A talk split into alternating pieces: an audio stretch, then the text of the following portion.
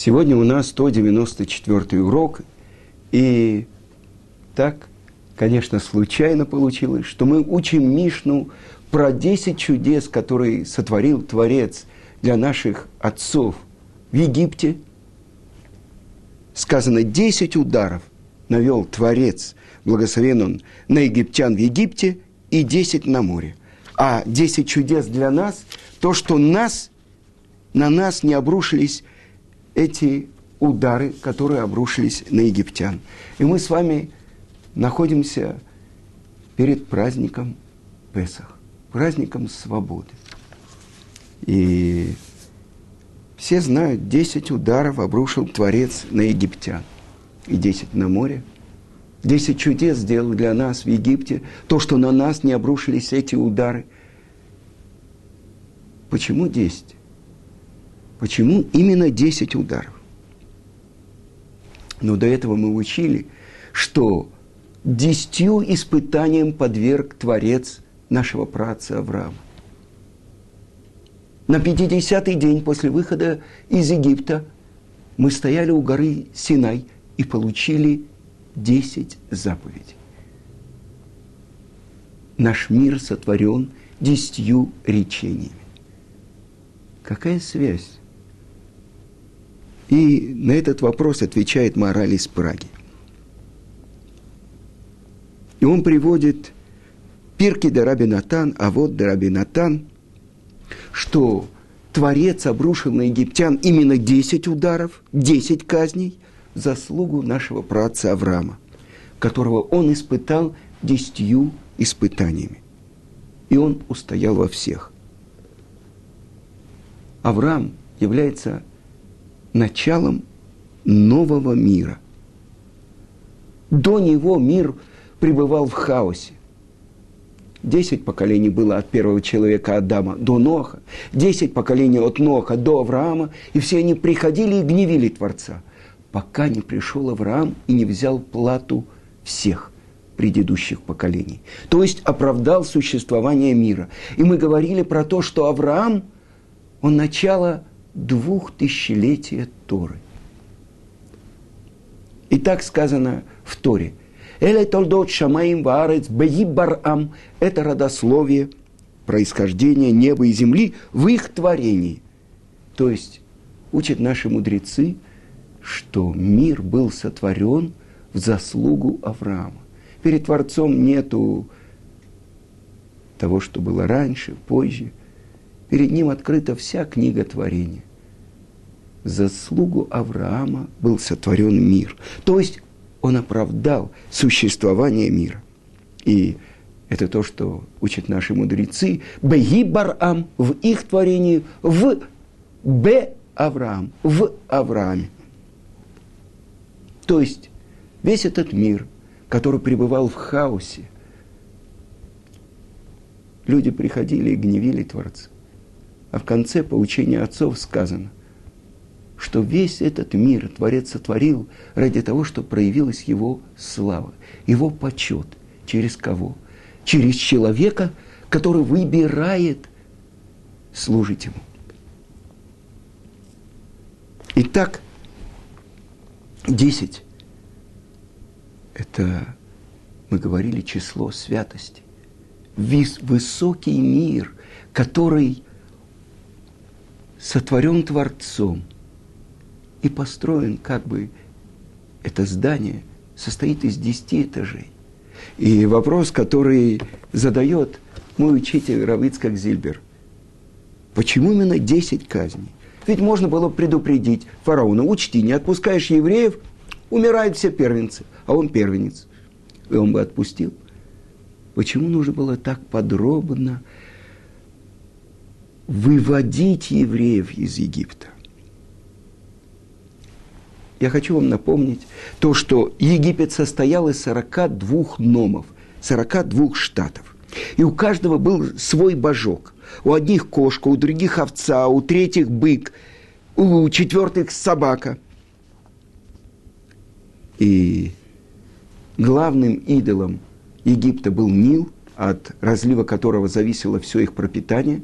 И это то, что фараон говорит, «Ли и ори вы они осетини». Мне принадлежит Нил, я сам себя сотворил. То есть человек ставит себя вместо Бога. И поэтому, когда приходит к нему Муше и Аарон, что он говорит? Кто такой Ашем? Я не знаю. И евреев не отпущу. И вот продолжает Равыцкак и говорит. Так сказал Творец. Через это ты узнаешь, что я Бог. Я Бог – это четырехбуквенное имя Творца, которое было скрыто десятью как бы нечистотами в Египте. И нужно было отбросить все эти нечистоты, чтобы открылось и засияло это имя. И в конце фараон говорит, выходите, не мои рабы евреи, но рабы всесильного. Он открывает Творца. Тот самый фараон. И вот предупреждение. Три серии ударов. Первые три удара – Дам, Цфарде, Киним. Кровь. Нил превращается в кровь. Дальше из Нила выходят лягушки и заполняют все дома египтян и дом и спальню фараона. И, наконец-то, Киним вши. И вот первые два удара повторяют колдуны Египта. А когда третий удар обрушивается на них вши, говорят, даже колдуны и волхвы Египта – это палец от Бога. Это мы уже сделать не можем. Итак, чему же учит вот это вот первый курс лечения? Я хочу напомнить, фар, э, написано так у пророка. Мако урапо. То есть удары по Египту – это курсы лечения для евреев. Почему нужно было так лечить евреев? Потому что, когда умер последний из братьев Йосефа, и это Леви, которому было 137 лет, евреи начали распространяться по всему Египту. До этого они жили очень в одном месте, скучно, в месте, которое называлось земля Гошин. А тут они распространились по всему Египту и сказали, ну что это такое? Мы должны быть идти в ногу со временем, надо присоединиться к египтянам. Вот они поклоняются Нилу, и мы – а что это такое? Мы делаем обрезание, такой некультурный обычай. Будем как египтяне. И они отказались от обрезания. И вот первый курс лечения учит, что есть тот, кто управляет миром. Но для чего нужен был второй курс лечения? Надо было доказать, что и жизнь, и здоровье каждого человека, и животного тоже находится в руках Творца. И что это такое? Ашгаха протит, персональное воздействие Творца на мир. И что же происходит? Аров. Собираются все дикие звери и обрушиваются на Египет. Но поразительная вещь. На египтян они нападают, а на евреев не нападают. И Равыцкак Зильбер говорит, египтяне поняли, что у евреев свои особенные одежды, отправили самолеты э, в религиозный район Иерусалима, накупили шляп, приклеили пейсы, и вот идут два человека, казалось бы, похожих. Один египтянин, а один еврей. И одежды у них такие же, и длинные пейсы, и длинная борода. И почему-то на этого египтянина нападает – лев или тигр или пантера, а евреев на евреев нет. Это первое. Дальше, что происходит? Падеж скота. Но какого скота?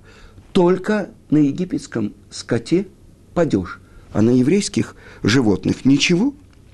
Это то, что сказано, и сделает различие Ашем между скотом Израиля и между скотом Египта.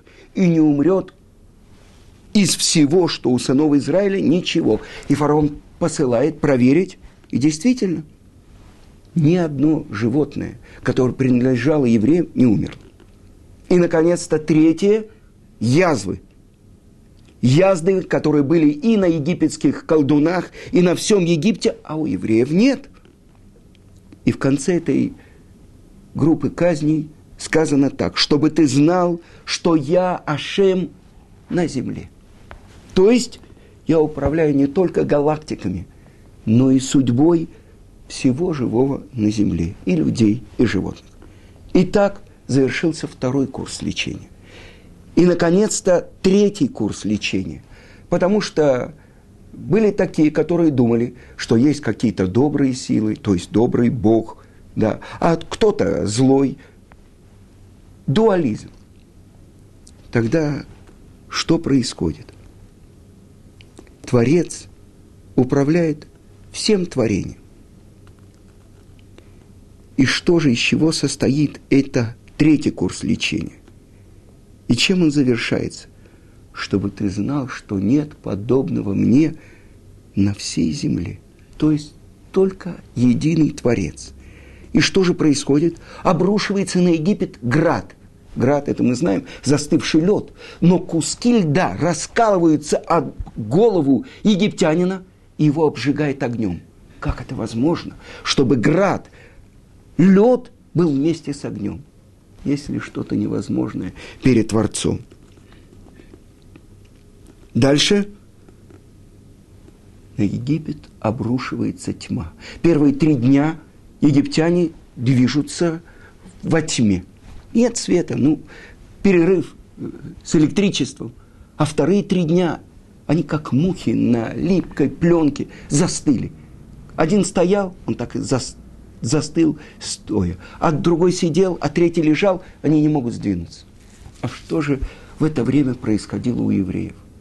А сказано, а у всех сыновей Израиля был свет в их жилищах. То, что для египтян тьма, для евреев свет. Следующее. Один ветер приносит саранчу. Это до этого было. Другой уносит. И, наконец-то, последний удар – это казнь первенцев. Когда гибнут все первенцы Египта. И в Талмуде сказано, что в одной семье египтян могло умирать 10 первенцев. Как это может быть? У папы и мамы может быть только один первенец. Но настолько был развратен Египет, что у одной мамы было, могло быть 10 первенцев от 10 разных отцов. И вот в этот момент Творец выбирает свой народ. И это то, что сказано, когда гибли первенцы Египта, Творец говорит про наш народ. Бни Бехури Израиль, мой сын, первенец Израиль. И когда умирает первенец в Египте, посередине ночи прибегает фараон и говорит, выходите, немедленно выходите. Говорит ему Моше, что мы разбойники, что выходить ночью, мы выйдем только на рассвете. Итак, 10 ударов, 10 курсов лечения, чтобы выделить свой народ, чтобы отделить его полностью от Египта. И это то, что в пасхальную ночь мы сказано так, что сказал Рабан Гамлиэль.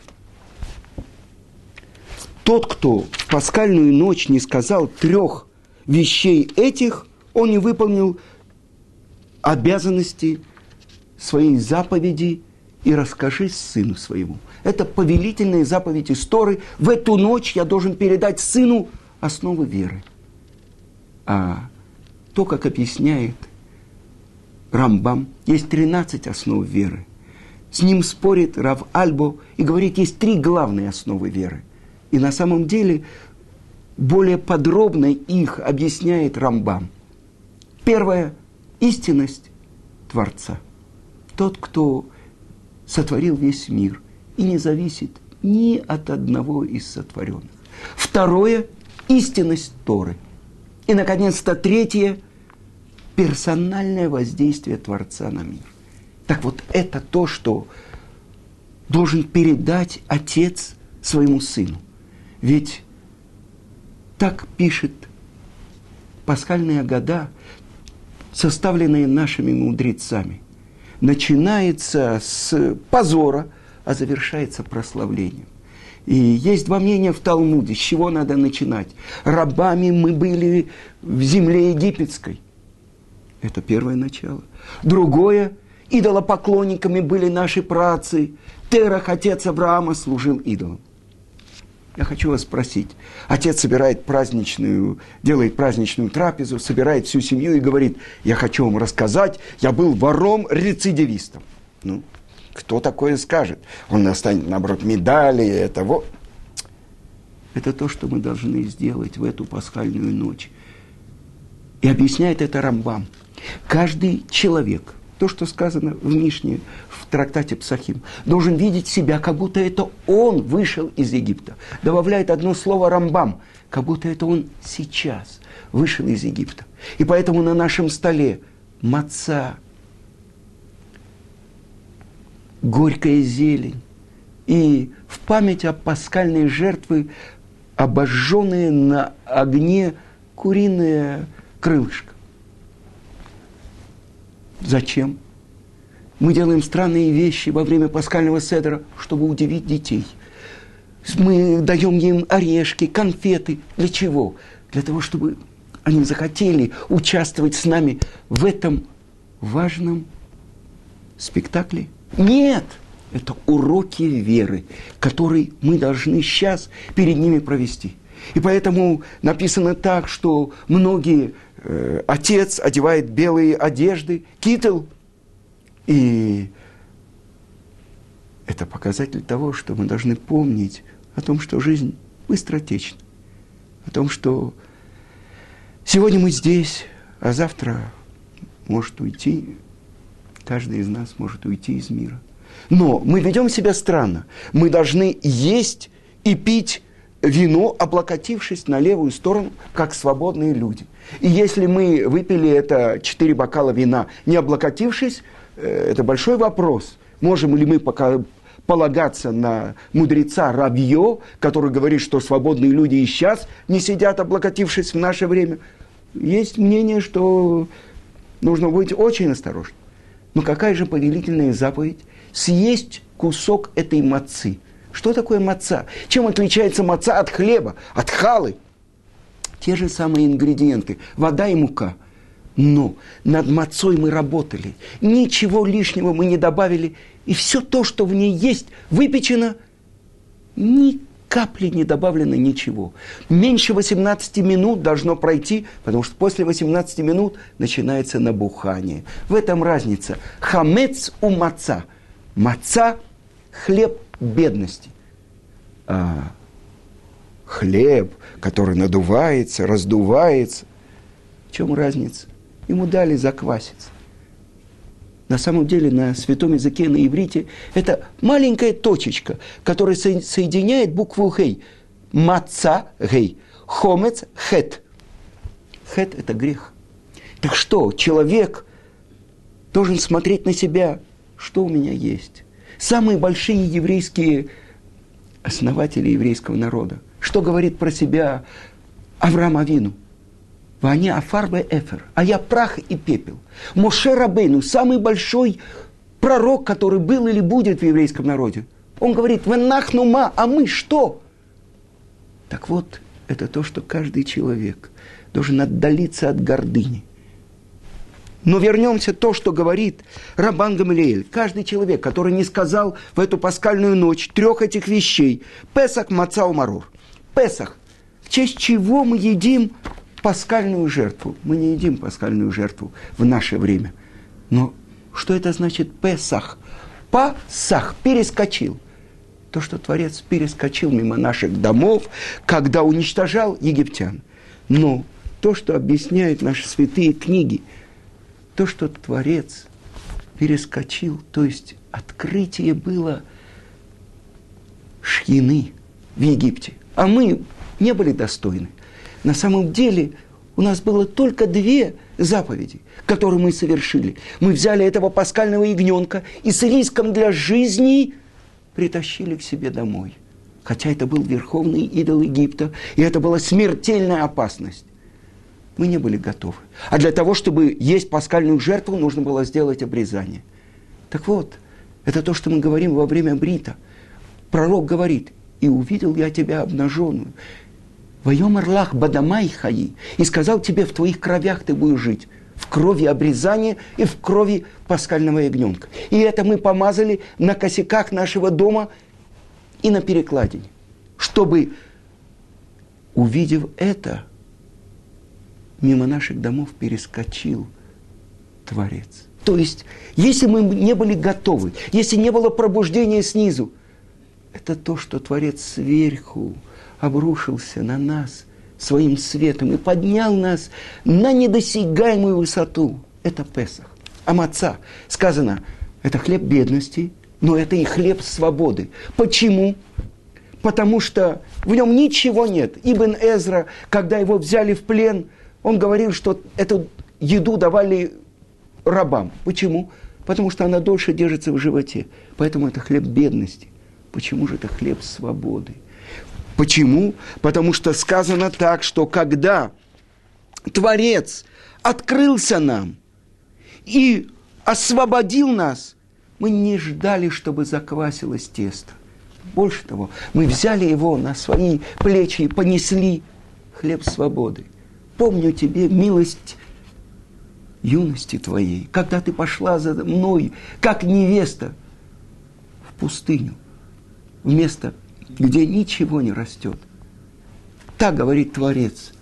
Мы положились на Него, и мы пошли. И вот об этом свидетельствует Маца. И я хочу сказать, очень важная заповедь в пасхальную ночь не откусить кусочек и заниматься другими делами. Нет, это объясняет наши святые книги величиной – с э, распростертую ладонь, вот такое количество мацы, как минимум, надо съесть за две минуты, не прерываясь, или максимум до четырех минут, склонившись, потому что это хлеб свободы, потому что благодаря этому открываются наши сердца к изучению Торы на протяжении всего года.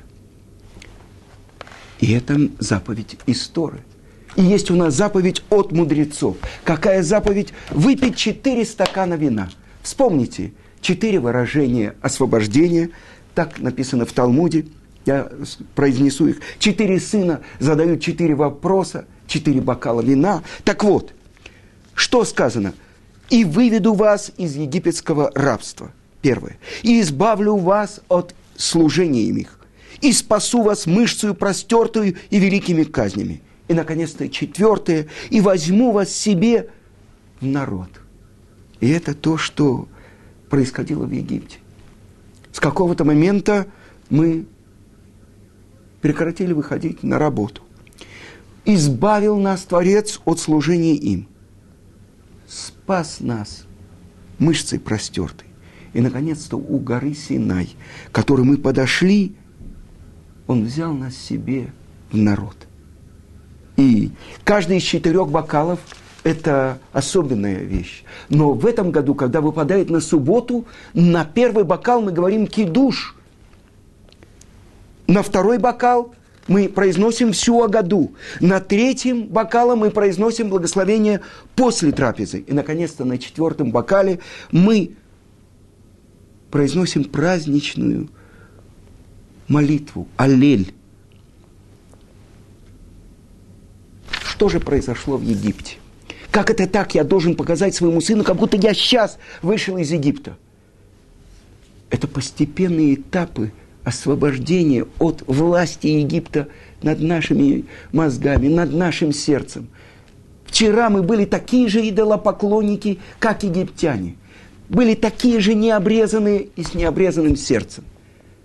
И вот постепенно Творец приближает нас к себе, открывает нам – что Творец управляет природой, что Творец управляет всем живым, что Творец управляет всеми стихиями. Нет никого подобного ему. Открывается истина, открывается правда. И тот, кто прилепляется к ней, он выходит. И я хочу вам рассказать про одного человека. Это Равшимон Познер, Зацаль, который 90-х годах, в 91 году, он построил Ешиву Тарат Хаим в Москве. Сам он э, математик, э, был отказником. Он сделал самую долгую демонстрацию за выход из Египта в 70-е годы. Он договорился со своим другом им перед э, гостиницей «Интурист». Они показали свои рубашки, на которых написано было «Отпусти меня в Израиль». Сидел несколько раз по 15 суток. Его вызывали в КГБ по поводу дела Щеранского. И вот он приехал в Израиль. И не находил своего места, пока он не встретил своего учителя Равина Равицкака Зильбера. И он был тем, кто продолжил его путь. Ни на волос не отклоняясь от правды, которой служил его учитель. И сколько раз было, когда именно правильный выбор, правильное решение Равшимана направлял этот корабль. Ведь сотни учеников вышли из Ешивы Турат Хаим, может быть, тысячи. Те, кто сейчас преподают Тору.